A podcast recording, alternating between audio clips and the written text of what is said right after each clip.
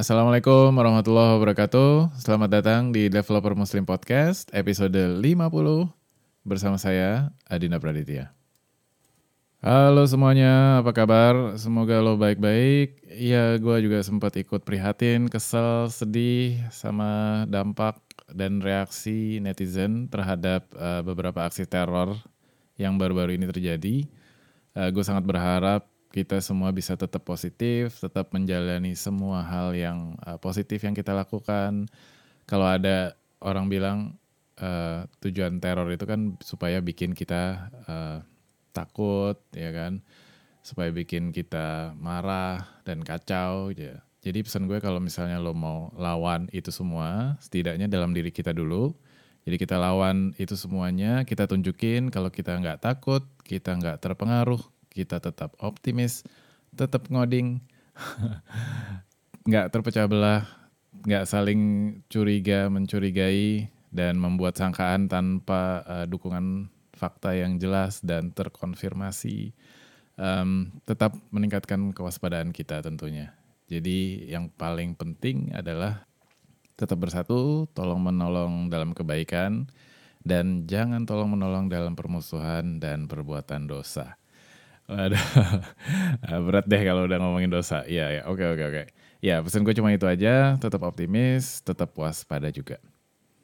Kalau lo udah dengerin beberapa episode sebelumnya, lo udah tahu deh uh, gimana pendapat gue dan para tamu yang gue undang itu sama komunitas. Itu pendapatnya gimana gitu ya. Gimana kedudukan dan kepentingan untuk berkomunitas. Dari dulu gue juga pengen banget untuk bikin episode yang khusus untuk ngebahas ini terutama di lingkungan kota atau daerah tertentu. Sebelumnya gue juga udah bahas uh, gimana developer di Batam, lo bisa cek episode sebelumnya. Jadi gue seneng banget bisa ngebawain episode kali ini karena tamunya tuh unik banget dan cocok untuk ngebahas seputar komunitas developer, khususnya komunitas di Malang. Beliau adalah Rehan Sofian, salah satu lead developer circle di Malang. Developer circle itu adalah komunitas developer yang dibina dan dibimbing oleh Facebook. Developer Circle atau singkatannya dari DevC. Jadi DevC Malang ini baru-baru ini dapat juara satu dari uh, semua developer circle di dunia secara global. Keren banget kan? Jadi dengerin pengalaman Mas Rehan dan kawan-kawan membangun komunitas developer di Malang um, dengan sedikit bumbu-bumbu dari pengalaman profesional beliau. Itu super keren banget, super inspiratif. Um, gue seneng banget bener-bener uh, bisa wawancara beliau, bisa ngobrol bareng. Kayaknya gue minta maaf kalau misalnya episode aja jadi agak panjang dari biasanya. Gue udah berusaha untuk memendekkan sebisa mungkin, tapi kayaknya bumbu yang kecil-kecil itu mungkin kalau nggak dimasukin jadi gimana gitu ya, kurang mengena dan menyentuh hati. Um, jadi gue masukin semuanya. Iya, iya. Semoga bisa menginspirasi. Jadi nggak percuma uh, episodenya panjang-panjang. Silakan DM gue atau email kalau lo punya saran atau masukan untuk episode kali ini khususnya gitu ya. Oke, uh, langsung aja dengerin obrolan kami. Selamat mendengarkan. Ya, alhamdulillah. Um, ya, gue udah terhubung sama Mas Raihan Sofian Beliau ini senior backend engineer di kata.ai. Harusnya harusnya kata.ai ya. AI kalau iya. Indonesia AI. Iya, kata titik AI. Ya. ya, beliau aktif di uh, Facebook Developer Circle di Malang, terus juga sempat jadi relawan uh, di Laravel Indonesia. Um, hmm. Ya, uh, silakan Mas kenalin diri uh, siapa dan apa yang bikin Anda keren. Uh, ya, assalamualaikum warahmatullahi wabarakatuh. Ya, nama saya uh, Raihan Sofyan Haki. Saya tinggal di Malang. Untuk saat ini, uh, seperti yang Mas Dida bilang tadi, saya uh, senior backend uh, engineer di kata.ai. Baru masuk sih sebenarnya, baru empat bulanan juga. Oh, Terus iya. juga uh, saya juga uh, sebenarnya lead lead di Facebook Developer Circle Malang. Jadi cerita dikit ya, nggak apa-apa ya? Iya, silakan. Ya, itu justru. Ya. Facebook Developer Circle ini sebenarnya uh, apa ya komunitas yang dibentuk oleh Facebook gitu. Jadi yeah. di Indonesia ini sudah ada di beberapa kota Itu yang pertama Malang, Surabaya, Jakarta, Jogja, Bandung, kemarin Bali sama Semarang. Hmm. Terus kalau nggak salah insya Allah Batam ini bakal ada lagi gitu.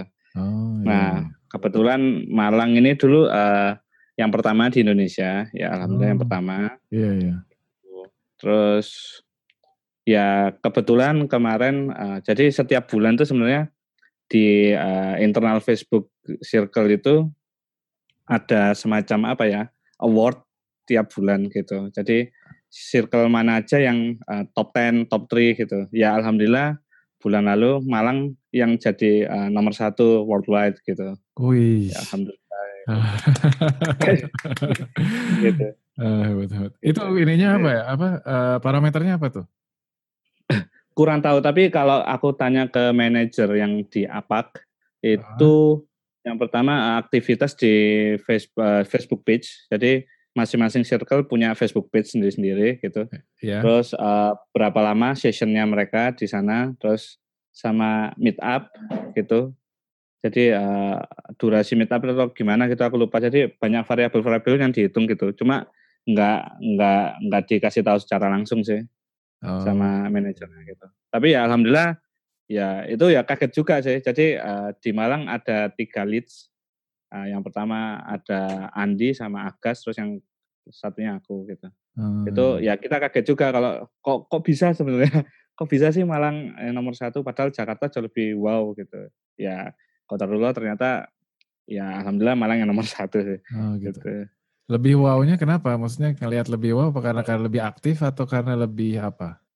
Uh, kalau dibilang uh, secara secara meet up itu mereka itu uh, attendance-nya dia selalu di atas 60 rata-rata gitu. Hmm. Dan gede banget apalagi yang kemarin itu ada hack day, hack day itu semacam uh, hackathon online gitulah dari Facebook juga. Uh. Itu mereka bahkan bisa sampai 150 lebih gitu. Hmm. Bahkan bisa buka apa booth untuk hiring di startup di Indonesia gitu. Ya Tokopedia, oh. apa itu. Yeah, sampai yeah. seperti itu gitu. Maksudnya ya kita sebenarnya kaget juga, tapi ya ya sudahlah Allah memberinya seperti ini ya alhamdulillah gitu iya iya oh, makanya kan memang ya harus pasti kan kayak nggak tergantung kayak populasi gitu kan ketika ya, populasinya banyak tapi mungkin hmm. ada ada apa ada metrik-metrik yang lain gitu ya betul betul itu ya itu yang nggak nggak nggak dikasih tahu metriknya apa aja hmm. gitu sih Iya iya. Tapi kadang-kadang kalau misalnya nggak dikasih tahu gitu, kita juga sebagai member dari komunitasnya jadi nggak tahu apa yang harus diimprove atau harus dipertahankan. Kalau itu biasanya jadi gini di komunitasnya uh, Malang terutama ya uh, FB Circle Malang ini uh, kita bertiga leads itu ya kita selalu improve sih. Jadi misi kita awalnya intinya adalah kita mau leverage knowledge teman-teman yang ada di Malang, siapa pun itu, meskipun dari basic, mau belajar, meskipun expert, mereka tuh bisa leverage knowledge-nya. Jadi kita bisa setara lah sama kota-kota besar di Indonesia. Jadi antara, saya sering bandingkan, kita tuh sering bandingkan antara tiga orang ini yang di Malang tuh, uh. Uh, knowledge antara developer yang di Malang dengan yang di Jakarta waktu itu jauh banget itunya, gap-nya gitu. Jadi hmm. kemarin sempat ada workshop temanku yang di Malang nih, leads yang dari Malang nih workshop di Jakarta. Yeah. Sama bikin workshop di Malang, itu jauh lebih lancar yang di Jakarta gitu. Ternyata Usut hmm. punya Usut ternyata yang di Jakarta kan di UI gitu. Oh. Itu ternyata semua apa uh, yang ikut workshop tuh rata semua bisa Node.js. Oh. Sedangkan di Malang tidak semuanya familiar dengan Node.js. Jadi hmm. seperti itu yang mau kita yang mau kita itu sih. Yeah, yang yeah, mau iya. kita tambahkan gitu. Hmm, jadi Tapi selalu enggak. mencari apa ruang-ruang untuk perbaikan gitu ya mas ya? Iya betul betul betul sekali. Hmm, Oke, okay. um, ya nanti kita bisa lanjutin lagi uh, eh, FB okay. Circle-nya. Nah, terus uh, mungkin masih dalam dalam perkenalan gitu, mungkin bisa kasih rangkuman pengalaman mas dari kuliah atau pas uh, kerja gitu. Wah, lek kuliah nih aku atau yang ya, ya terserah lah apa gitu yang enggak sih. Jadi uh, cerita lucunya gini. Jadi sejak kecil mulai SMA dulu, bukan SMA sih sebelum SMA bahkan hmm. aku tuh suka banget sama komputer gitu kan. Hmm. Bahkan pernah di satu kelas di SMA tuh bahasa Inggris ya aku ingat banget. ditanyain cita-citamu mau jadi apaan gitu sama guruku. Ya di depan kelas ngomong cuma bilang aku maunya jadi programmer dan pro gamer gitu. Jadi dulu aku suka banget ngegame, jujur serius hmm. suka banget ngegame. Jadi mulai SMP sama kakakku yang pertama itu suka ngegame dulu lagi zaman Counter Strike nih gitu. Oh iya. Uh, jadi mulai SMP sampai kuliah paling sampai 2005 aku nge-CS gitu, main CS. Hmm. Dan itu ya alhamdulillah dulu sampai nasional sih, sampai eh, eliminasi nasional juga gitu. Oh, karena iya. karena pengen benar-benar ngejar profesional gamers waktu itu. Aduh ya Allah itu aneh-aneh ceritanya. Terus hmm. akhirnya habis itu kuliah, kuliah karena karena nggak sesuai seperti yang aku inginkan. Waktu itu aku kepinginnya masuk IT kan. Hmm. Jadi di UB dulu belum ada teknik informatika belum ada gitu. Oh. Jadi adanya itu masih D3 atau uh, prodi gitu saya lupa. Hmm. Akhirnya aku masuk manajemen. Nah, hmm. Masuk manajemen tuh kira-kira hampir lima tahun lah. Lima tahun nggak aku terusin gitu. Karena benar-benar nggak sesuai sama yang aku inginkan gitu. Yeah, yeah. Akhirnya akhirnya pindah kuliah deh gitu. Pindah kuliah uh, sambil ngegame juga waktu itu. Waktu itu lagi booming Dota. Oh. Dota, nah, itu Dota juga alhamdulillah sampai eliminasi nasional 8 besar hmm. Indo waktu itu. Jadi banyak ngegamenya intinya. gitu. nah, terus habis itu habis selesai itu ini akhirnya kerja kan kerja waktu kerja ya kerjanya serabutan akhirnya ya alhamdulillah dapat hidayah sih jadi kepikiran kalau aku gini terus nggak akan nggak akan berkembang kan Akhirnya aku hmm. baru ingat dulu passionku aku pengen jadi uh, programmer gitu. Yeah, Karena yeah. barulah aku 2010 atau 2011 kuliah lagi gitu hmm. di LP3I gitu. Hmm. Itu benar-benar uh, ya apa ya waktu-waktu yang sangat krusial sih karena di situ aku benar-benar belajar banget bagaimana sih logika itu dan bikin program seperti apa. Akhirnya dari situ baru pure nyemplung di dunia IT aku gitu. Hmm. gitu. Iya, iya. Panjang sih iya, iya. Tapi ya tapi menarik memang ya. Maksudnya Iya. Maksudnya mau masih ada passionnya gitu ya untuk Iya, betul. Hmm. Iya. Terus yang menarik juga waktu itu kan di LP3I kan tidak melihat usia kan. Pokoknya mau kuliah silakan gitu kan. Oh, iya. Sedangkan yang aku cari waktu itu kan benar-benar bukan. Jadi LP3I itu jadi kayak itu ya, ya promosi ya. Oh iya, oh nggak apa-apa kan memang ini udah kejadian. Bukan promosi. Kalau promosi ntar ada nomor telepon gitu. Wah boleh juga itu. Nggak, jadi kalau di LP3 itu uh, apa ya uh, kuliah habis itu dicarikan kerja gitu kan kuliah cepat hmm. kerja cepat gitu kan iya, nah, iya. sedangkan aku yang aku cari adalah bukan kerjanya gitu aku nggak nggak ngurus aku mau dapat kerja nanti apa enggak yang butuh aku butuhkan adalah ilmu di situ. Hmm. Jadi aku benar-benar di situ cari ilmu. Enggak, waktu itu yang mau yang diajarin yang benar-benar berkesan tuh apa? Kayak mungkin bahasa programannya atau apanya gitu? Yang paling berkesan tuh bagaimana kode itu bisa jalan dan nampil gitu sih benar-benar aku itu sih benar-benar mikirin logikanya kok bisa seperti ini gitu. Hmm. Jadi ini kok bisa bikin kayak gini, bisa dapat input kenapa gitu. Itu benar-benar sesuatu yang wow. Jadi habis itu baru muncul ide-ide liar. Kalau bikin kayak gini gimana? Kalau bikin kayak gini gimana? Jadi bisa benar-benar uh, berkreasi otaknya gitu. Nggak nggak cuma main game doang sih. Oh iya, gitu. iya. iya benar. Itu emang benar-benar paling itu sih. Hmm. Berkesan banget. Terus setelah udah tahu bahasa pemrograman gitu, pernah hmm. berusaha ini nggak apa bikin game gitu atau apa? Bikin game alhamdulillah nggak pernah mas.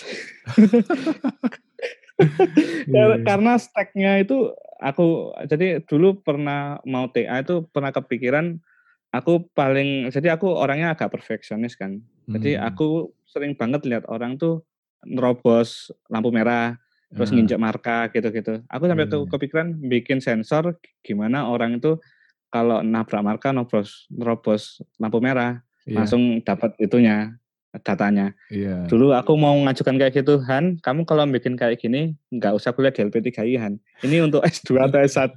Oh iya, iya, iya. Akhirnya ganti gitu. Malah hmm. uh, untuk bikin game nggak pernah kepikiran sama sekali sih. Hmm. Gitu. Tapi untungnya dengan dengan main game itu jadi timbul ininya ya, passionnya ya. Iya, betul. Ya, Alhamdulillah gitu. Kalau aku dulu ini apa namanya? Ya dulu kan komputer cuma satu gitu di rumah. Iya. Yeah. Setiap kali aku mau dapat disket dulu kan pakai disket gitu kan. Iya. ya, setiap dapat disket dari teman atau apa mau coba install terus uh, ya udah kakakku bilang uh, komputer itu bukan buat main komputer itu buat belajar gitu iya jadi kalau saya dulu malah aneh sih jadi aku bisa bahasa Inggris pasif dan uh, apa writing sama listening itu ya dari game sih sebenarnya lebih banyak di game iya. malah itu lebih aplikatif ya iya benar jadi uh, selama aku SD SMP SMA ya alhamdulillah bahasa Inggrisku mesti di atas 8 gitu. Hmm. Karena main game. Iya, iya, iya. Jadi game tidak tidak hanya itu aja sih, tidak merusak saja. Iya, iya, iya. Ada sisi positifnya Mas ya. Hmm. Iya. Iya gitu ya. Boleh sih main game maksudnya cuman jangan iya. sering-sering iya. gitu maksudnya. Betul, jangan berlebihan saja. Uh, ya dulu gameku cuman FIFA doang. Oh. gak, gak lebih dari itu. Sama Doom mungkin, Doom. Ya. Oh, iya, ya aku juga pernah main sih kalau itu. Waktu itu yang mulai berkembang dari setelah kuliah, setelah kerja gitu, mulai berkembang itu hmm. gimana? Jadi uh, waktu itu di semester 3 atau keempat itu ada dosen PHP gitu. Dosen yeah. PHP itu ternyata sumuran sama aku gitu. Oh. Wah kenalan kan kenalan. Lo temennya temanku SD dulu aduh. Oh, iya. temennya temanku SD, temanku SMA aduh. Ya sudah akhirnya ngobrol-ngobrol. Akhirnya karena ya kalau dia lihat mungkin aku yang paling menonjol kan di situ. Jadi akhirnya sebelum lulus dia ngajak aku, Han, ayo ikut ke software gitu, bantuin aku gitu. Ya oke okay lah aku habis lulus langsung kerja sama dia gitu. Uh. sama dia itu bikin ya cuma beberapa project aja sih karena cuma setahun di sana. Oh, iya. Terus akhirnya dia pindah Jakarta. Akhirnya baru dari situ aku kerja di Jogja, kantor Jogja gitu. Hmm. Itu software juga. Tapi aku kerjanya remote. Jadi hmm. kantor Jogja aku di Malang. Yeah, ya yeah. berapa bulan baru ke Jogja gitu gitu sih. Jadi dari situ berkembang kan di Jogja benar-benar dapat ilmu baru jauh banget gitu. Yeah, Akhirnya yeah. di situ hampir setahun, habis itu remote lagi pindah di hmm. Bali, kantor Bali. Yeah. Di situ juga hampir setahun, ya ilmu baru lagi banyak banget. Akhirnya setahun lebih dikit gitu pindah lagi ke Shellstock, kantornya Jogja lagi. Oh. Jadi dari Shellstock nih yang memang benar-benar apa ya benar-benar ngangkat banget knowledge di dunia IT jauh jauh banget naiknya gitu. Hmm. Jadi ilmu baru di sana banyak banget. Iya iya iya. Akhirnya setelah di sana setahun baru akhirnya pindah ke kata ini baru. Iya, iya. Nah terus pertama kali mulai terekspos atau ngikut komunitas itu gimana ceritanya? Oh jadi gini, uh, waktu itu ceritanya waktu aku kerja remote di Jogja sih yang itu yang di Jogja pertama kali itu. Yeah. Jadi waktu itu kan aku masih develop pakai PHP nih. Jadi yeah. mau cari tempat konsul ngobrol sama sesama developer PHP itu nggak tahu di mana. Oh. Kalau mau cari Facebook di Facebook PHP Indonesia, pertanyaannya mau tanya sekali jawabnya lama banget dan kadang malah dibully gitu kan waktu itu sering oh, banget yeah. pembulian massal di sana itu. gitu. Iya, iya, akhirnya akhirnya setelah beberapa waktu, berapa bulan itu ada orang Malang di sana namanya Prasetyo itu, Pras, panggilannya Pras ya. Itu tiba-tiba dia punya ide mau bikin PHP group Malang gitu, user group oh, Malang. Iya, ya iya. akhirnya dia bikin pertama kali meetup, ya langsung masuk sana. Baru dari situ hmm. kenal teman-teman baru, kenal teknologi baru ya dari sana sih. Akhirnya di Malang pertama kali kalau menurutku sih mungkin ya PHP Malang itu yang pertama kali komunitas IT yang di Malang sih. Waktu itu yang benar-benar ke publik gitu. Hmm. Rata-rata berapa orang tuh ininya mas? Itu tiap bulan ya? Per bulan, meetupnya per bulan sih Alhamdulillah. Waktu itu hmm. awal-awal paling masih 20-an, 30-an gitu. Hmm. Karena karena di Malang ini orangnya malu pemalu-malu kan. Malu-maluan banget. Jadi hmm. yang datang ya malu. Ya jadi mereka menganggap kalau yang datang ke meet up tuh harus orang yang sudah pintar, yang sudah jago gitu wah hmm. malu mas aku gitu. Soalnya sana sudah jago-jago, sudah minum duluan gitu. Dulu seperti itu soalnya mindset orang-orang developer kayak gitu semua. Hmm. Makanya itu waktu itu tahun berapa tuh mas? 2000 berapa ya? 2000 2013-an mungkin mas, hmm. insya Allah lupa saya. Iya, iya. Jadi ya mindsetnya masih seperti itu. Jadi kita benar-benar struggling waktu itu. Ya, hmm. Ya akhirnya uh, Pras tuh bilang ya sudah kita yang ada aja dulu yang mau belajar apa nanti kan bisa apa bisa berkembang sendiri gitu.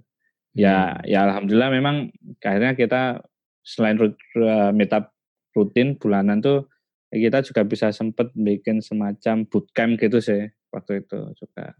Hmm. Kita tekan Mas Kandar, Iskandar Susman, itu yang dulu CTO-nya, eh, CTO-nya Kumparan dulu sih. Oh, sebelum iya. di itu. Itu kita ngundang juga gitu. Hmm. Sampai bisa ngundang gitu. Iya, iya. Sempat ada masa-masa down gitu nggak sih, Mas? Maksudnya nggak sepi atau nggak aktif gitu? Oh sering, sebenarnya oh. sering sih. Setelah yeah. setelah apa ya?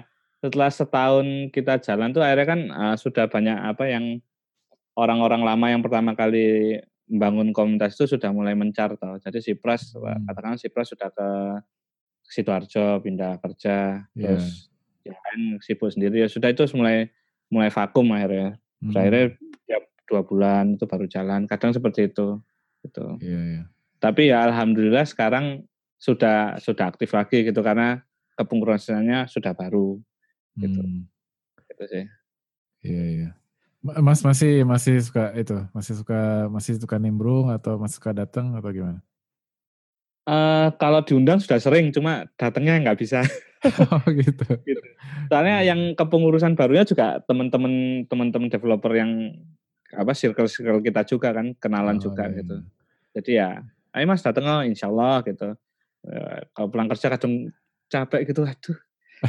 kadang maaf ya nggak bisa datang gitu. Kalau bisa datang misalnya datang. Ya sekali datang pulang jam 10 gitu. Iya. Ngobrolnya yang banyak kan sama teman-teman ya. Kita lebih banyak sharingnya di sana sih soalnya. Enaknya gitu. Iya, iya. Dulu yang sempet kalau dari dari apa? Dari sisi pengurus itu hmm. berarti Mas join tuh sebagai kayak kayak pengurusnya ya? Iya, betul. Kita hmm. volunteer aja sih. Jadi yang sering ngumpul siapa ya ayo kita ngerjakan ini apa kita ide gini siapa gitu hmm. gitu aja hmm. sih nggak nggak yang terstruktur banget gitu nggak oh. nggak maksudnya kayak nyari orang yang mau presentasi gitu gimana atau presentasi oh kalau dulu uh, dulu nawarin sih jadi kita nawarin ke grup dulu ada nggak kalau nggak ada baru kita cari uh, personal by personal gitu oh. kalau nggak ada lagi mentok ya juga ayo siapa yang mau ya dari teman-teman pengurusnya siapa yang mau ya udah maju lagi gitu. Iya, kadang iya. gitu. Susahnya gitu sih emang cari speaker juga di Malang ini agak-agak susah sih waktu itu. Karena yang mau benar-benar mau speak gitu agak susah. Hmm. yang kan malu-malu eh, minder duluan mereka gitu. Iya iya terus ada ini nggak kayak upaya supaya uh, apa menciptakan kayak lingkungannya tuh kondusif. Jadi kalau salah-salah sedikit ya nggak apa-apa. Misalnya nggak nggak nggak apa nggak bully gitu, nggak welcome gitu. Oh kita selalu itu sih. Kita selalu berusaha semua yang ditanyakan tuh uh, ya kita ambil rata aja. Tidak ada yang lebih pintar, tidak ada yang lebih apa tidak pintar gitu. Jadi kalau mau tanya silakan tanya aja. Kita pasti hmm. berusaha jawab gitu tidak ada pertanyaan bodoh lah intinya gitu. Iya iya. Jadi kita selalu selalu nekankan seperti itu waktu itu. Ya pelan-pelan sih kan karena mindsetnya masih masih gitu banget waktu itu. Jadi memang kesusahannya di situ gitu. Tapi kadang sempat saya ada apa ya ada speaker yang benar-benar ngasih materi yang itu yang bleeding edge gitu yang baru gitu hal-hal hmm. yang baru kadang tuh juga apa audiensnya nggak nangkep gitu. Kadang juga kita serba salah juga gitu. Mau ditanyakan hmm. sepi kan itu sih iya, kadang. yeah. jadi ya akhirnya pengurus-pengurus sendiri yang kita berusaha narik apa ya kita bertanya sendiri kita kalau seperti ini bagaimana supaya nanti teman-teman yang lain mungkin ada yang mau ikutan tanya gitu sih. Ya mancing sih mancing pertanyaan aja. Iya iya. Iya benar. Iya terus dari situ aktif ke mana lagi? Dari dari situ Waktu itu waktu itu nggak sempat aktif ke mana mana ya. Waktu itu sempat ada Malang JS, Hmm. Jadi yang JS front end, ada juga Malang front end. Jadi uh, circle-nya masih sama sih orang-orangnya sama. Terus akhirnya setelah berapa lama gitu vakum kan benar vakum. Akhirnya muncullah Facebook Developer Circle Malang ini. Jadi tiba-tiba masuk. Uh, ya sudah. Akhirnya yang paling sering meetup bulanan ya masih Developer Circle Malang ini waktu itu. Itu hmm. kira-kira baru setahun kan. Setahunan kalau nggak salah insya Allah. Hmm. itu, Malang itu uh, mereka yang kontak Mas atau dan pengurus-pengurus lain atau gimana ininya? Enggak sih, jadi uh, Facebook Developer Circle itu sebenarnya dulu itu leads-nya cuma ada dua, yaitu Andi sama Doni. Doni. Nah ini dua orang ini dulu kerja di Salestalk semua, gitu. Oh, gitu. Nah usut punya usut ternyata uh, uh, Facebook ini kontak ke teman-teman Salestalk itu, jadi yang disuruh apa bikin pilot project di Indonesia yaitu mereka. Hmm. suruh buka di Malang kita mengadakan initial meetup meetup pertama di di lu waktu itu. Sudah uh, leadsnya yaitu Andi sama Doni. Saya cuma jadi ngikut pengurus saja waktu itu. Hmm. terus akhirnya sering berjalannya waktu Doni harus mundur karena harus fokus kuliah gitu. Aku hmm. suruh gantikan ya, ya iya. baiklah gitu kan itu udah setahunan ya Iya, insya Allah udah setahun sih. Hmm. Waktu itu manfaat apa tuh dulu waktu sebagai pengurus uh, yang dirasakan apa manfaatnya? Uh, uh, aku sih merasa leadershipnya benar-benar di itu sih, di tempat sih sana. Jadi gimana sih kita harus kita di Devs itu kita tidak cuma berhubungan dengan komunitas, tapi juga dengan uh, circle lain kan. Jadi waktu itu setelah Malang ada Surabaya, kita harus berhubungan dengan Surabaya, kita sharing-sharing dan kita harus apa yang ngurus apa sering sharing juga di komunitas uh, leads di dunia gitu. Oh. Asian Pacific itu ada sendiri. Kita ya sharing-sharing gitu. Terus bagaimana kita uh, kalau misal ada acara misal seperti F8 meetup gitu. Yeah. Apa sih yang harus kita lakukan? Terus uh, regulasinya seperti apa, SOP-nya dari Facebook seperti apa, gitu juga benar-benar itu sih kerasa banget gitu. Hmm. Jadi yang hmm. sebelumnya tidak teratur yang di PHP Malang karena kita cuma volunteer. Dan di sini yeah. juga volunteer sih. Cuma kan karena ini di bawah naungan Facebook jadi lebih masih benar-benar teratur gitu SOP-nya. Iya iya. Terus uh, kayak ketentuan gitu ketentuan apa nih? Uh, kayak misalnya yang dibahas apa gitu. Ya pokoknya yang teknologi yang dari Facebook atau kayak... Oh, kalau teknologi sebenarnya terserah sih gitu. Yang hmm. dibahas mau apa pun terserah kecuali jangan kompetitor seingatku jangan kompetitor gitu. Oh, gitu. Jadi ya. selama itu teknologi tapi katanya fine fine aja gitu. Hmm. Mau mau non tek non teknologi juga nggak apa-apa tapi hmm. paling nggak harus harus apa imbang gitu. Let's say kita ada dua speaker, yang satu tentang Scrum, yang satunya tentang teknologi itu masih nggak apa-apa. Oh. Kalau dua-duanya tentang Scrum itu yang nggak boleh gitu sih. Iya iya iya. Pokoknya harus ada yang apa ya, ya jadi komunitasnya masih iya. Terus yang yang dipantau waktu itu apa ya maksudnya keaktifan peserta atau atau apa? Iya sih, kita selalu ngecek yang pertama drop rate drop rate antara orang yang interested going di Facebook dengan yang ke, kedatangan tuh berapa persen sih? Hmm. Terus yang kedua itu keaktifan peserta di uh, meetup itu. Jadi pertanyaan harus bisa kita pancing sebanyak mungkin karena kita mau apa sharing knowledge-nya lebih banyak gitu. Karena hmm. selama ini tetap masih culture malu bertanya itu masih gede banget karena merasa uh, minder duluan gitu masih sering. Akhirnya kita selalu iming-imingnya dengan kita ada swag nih, kita ada stiker kayak gini kalau tanya dapat ini gitu. Hmm. Hal seperti itu gitu sih. Eh, untuk sementara masih seperti itu dan juga biasanya waktu sih kadang waktu itu juga karena untuk akhir-akhir ini kita sering apa undang speaker dari luar kota yang mana harus selalu weekend kan. Nah, sedangkan yeah. weekend tuh di Malang lebih banyak uh, mahasiswa. Jadi weekend tuh hmm. selalu uh, cenderung sepi gitu. Kita masih masih cari-cari formula yang pas sih supaya gimana sih kita bisa ngundang speaker dari luar kota tapi rame gitu. Hmm. Itu masih kita masih godok lagi. Iya iya.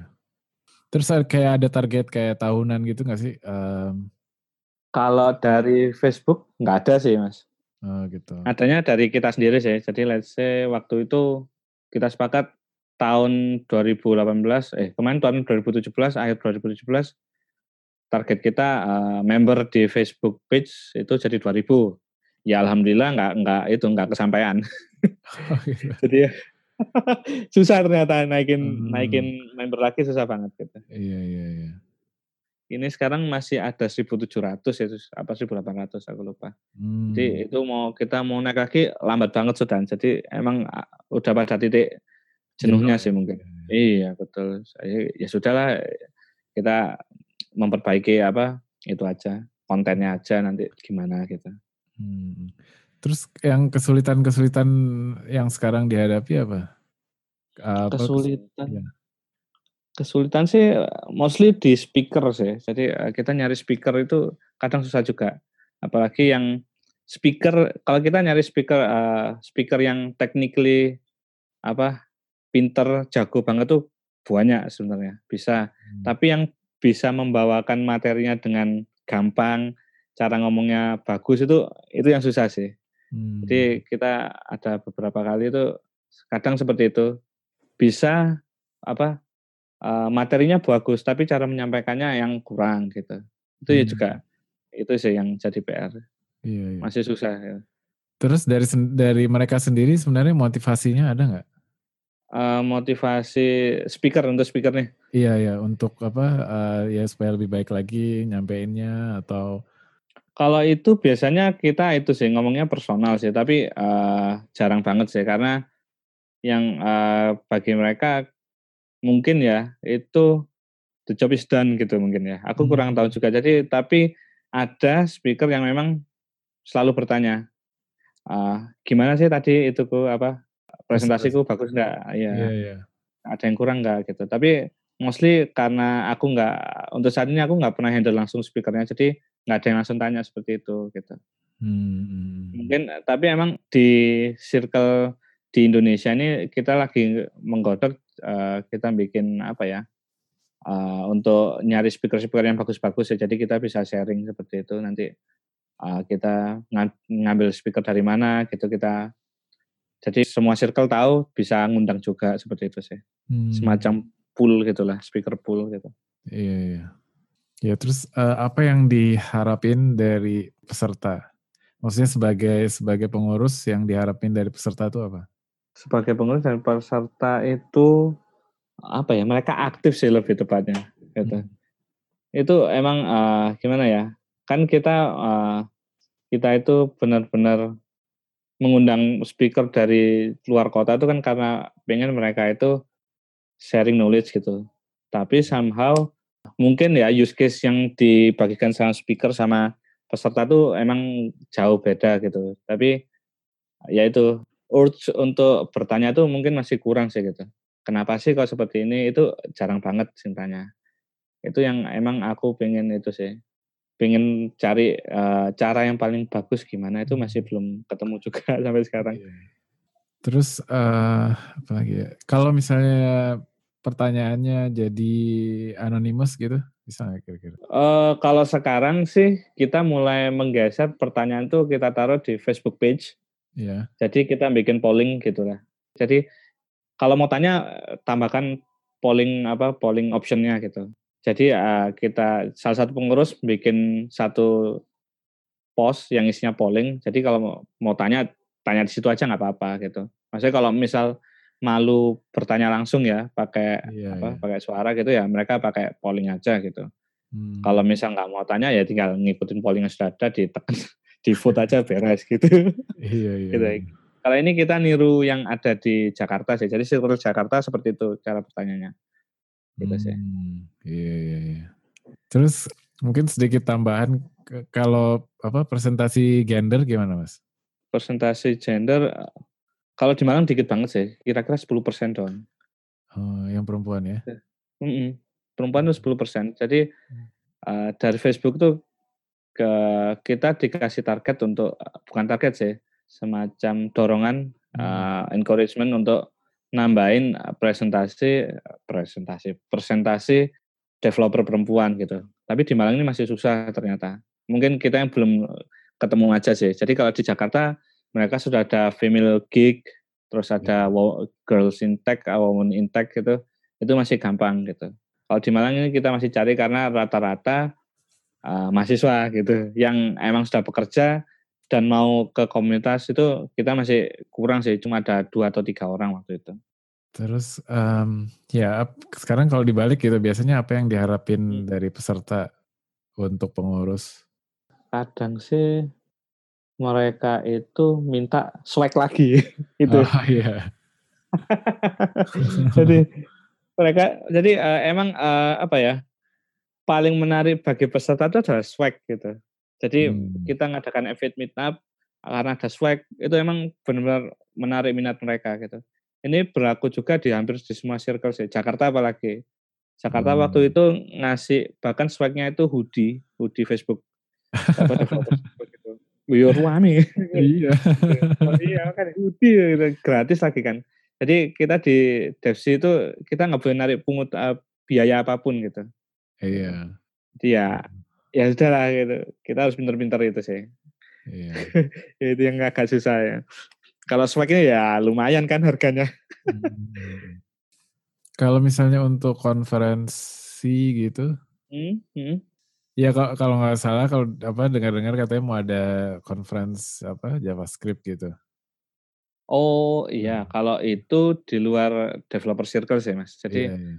Tapi emang itu salah satu penggagasnya salah satu leads Jakarta sih, Devsi Jakarta, Mas yeah. Riza itu itu bakal bikin JavaScript uh, itu sih conference di apa katanya sih di Sarkom sih waktu itu. Tapi hmm. masih belum ada itu lagi apa hmm. kelanjutan itu lagi sih. Tapi ya insya Allah katanya tahun ini sih, insya Allah tahun ini. Ya mudah-mudahan ke ini ya kesampaian apa tahun iya. ini. Nggak, amin. Amin, amin. iya, terus jadi bedanya ngatur komunitas di developer circle sama yang apa non itu?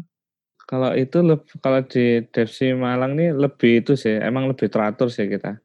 Bahkan kita kadang tuh dikasih konten sama Facebook gitu. Jadi misal di ada kita punya grup sendiri gitu ini ada ada berita baru nih monggo di share di grup gitu. Kalau hmm. enggak misal bahkan pernah dikasih konten untuk meet up gitu. Kalau misal meet upmu kehabisan speaker kamu bisa pakai konten ini gitu, kayak gitu sih. Jadi kita oh, iya. kita nggak mati kutu gitu kalau kehabisan speaker itu sih. Oh iya iya iya iya. Terus jadi di situ fungsinya Facebook itu kalau misalnya struktural itu sebagai apa biasanya? Kayak pembina gitu atau? Lebih ke pembina sama itu sih pengucur dana sih. Oh gitu, iya iya. Iya, iya. jadi kita tetap uh, Devsi tetap dapat dana dari sana untuk meet up sih, monthly gitu. Hmm. Dan juga kalau misal ada F8 meet up seperti nanti bulan depan nih bakal ada F8 meet up, itu juga kita bakal dikasih dana untuk mengadakan meet up-nya gitu sih. F8 meet up-nya itu dari apa per setiap bulan juga atau gimana?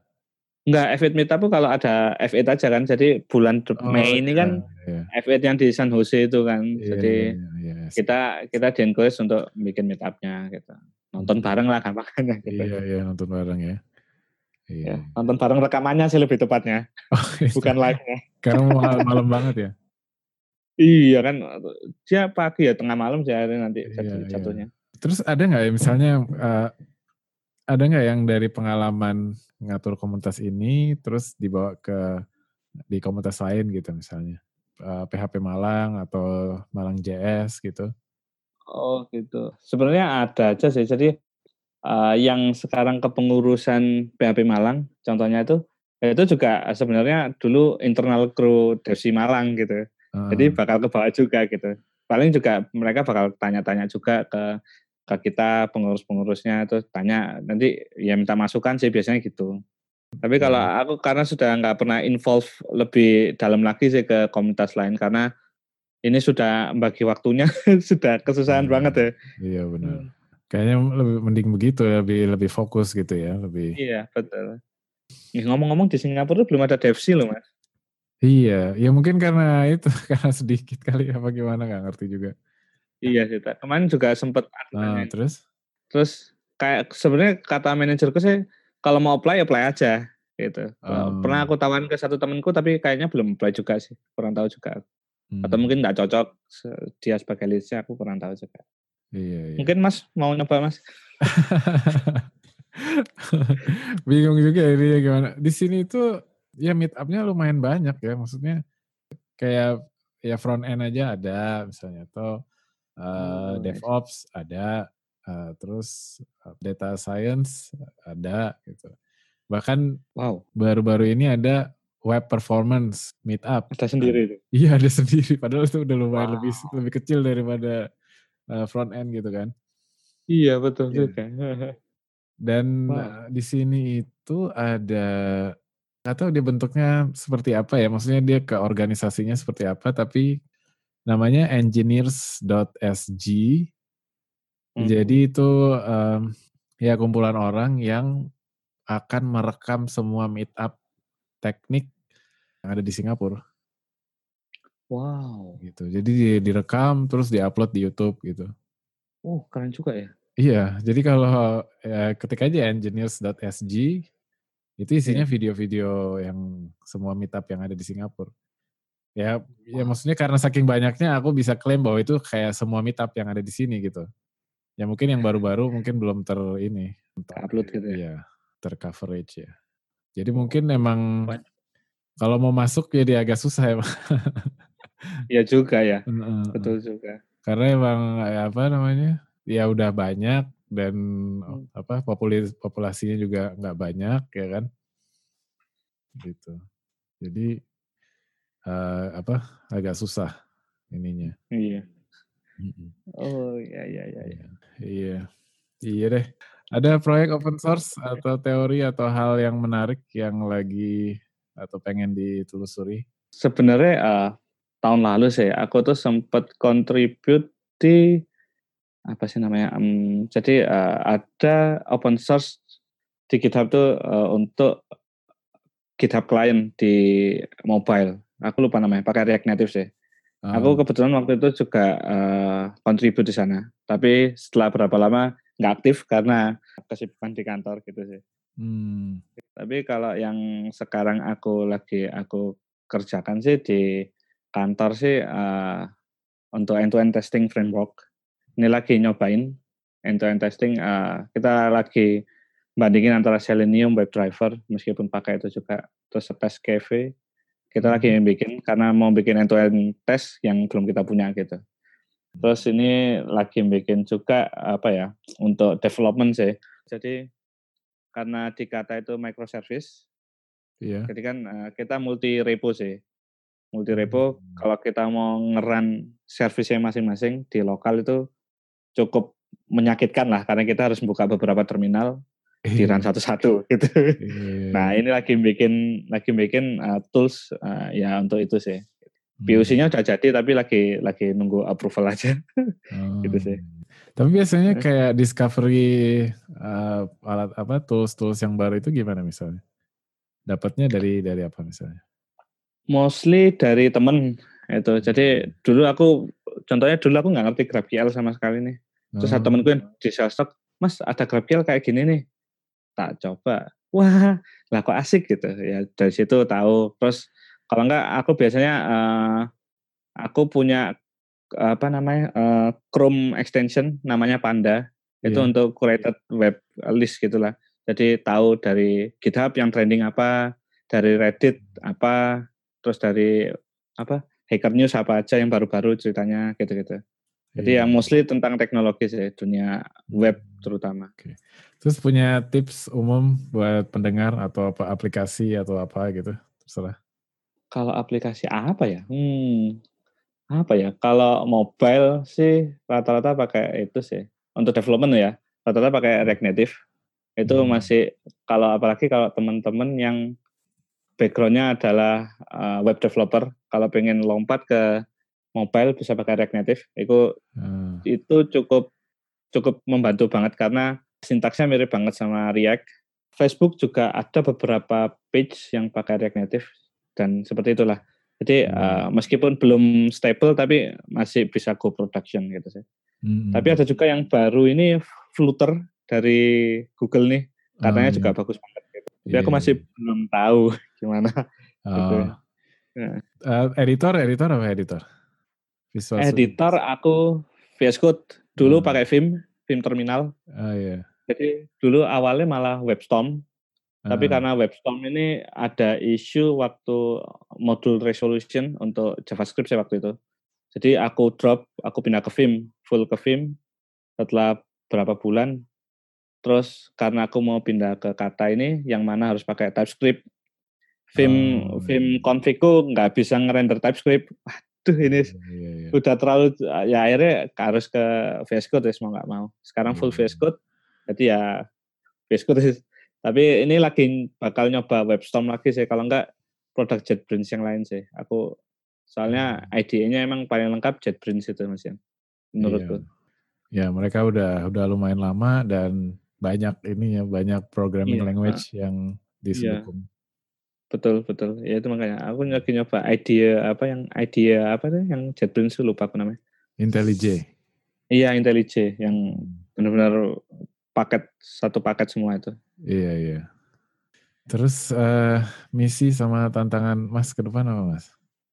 Kalau misi aku masih mau pengen sharing sih sebenarnya. Aku lebih aku lebih suka sharing sama orang oh. tentang ya teknologi gitu. Aku emang sering banget seneng banget. Hmm. Cuma emang di kantor aku sering banget sharing sih sama teman-teman yang itu co-work aja sih tapi nggak pernah yang sampai meet up gitu. Oh ya. Tapi ya dulu sih sempat kepikiran pengen jadi dosen, terus kejadian akhirnya aku diminta jadi dosen di LP3I di kampusku dulu ya. untuk satu semester. Uh, capek ternyata.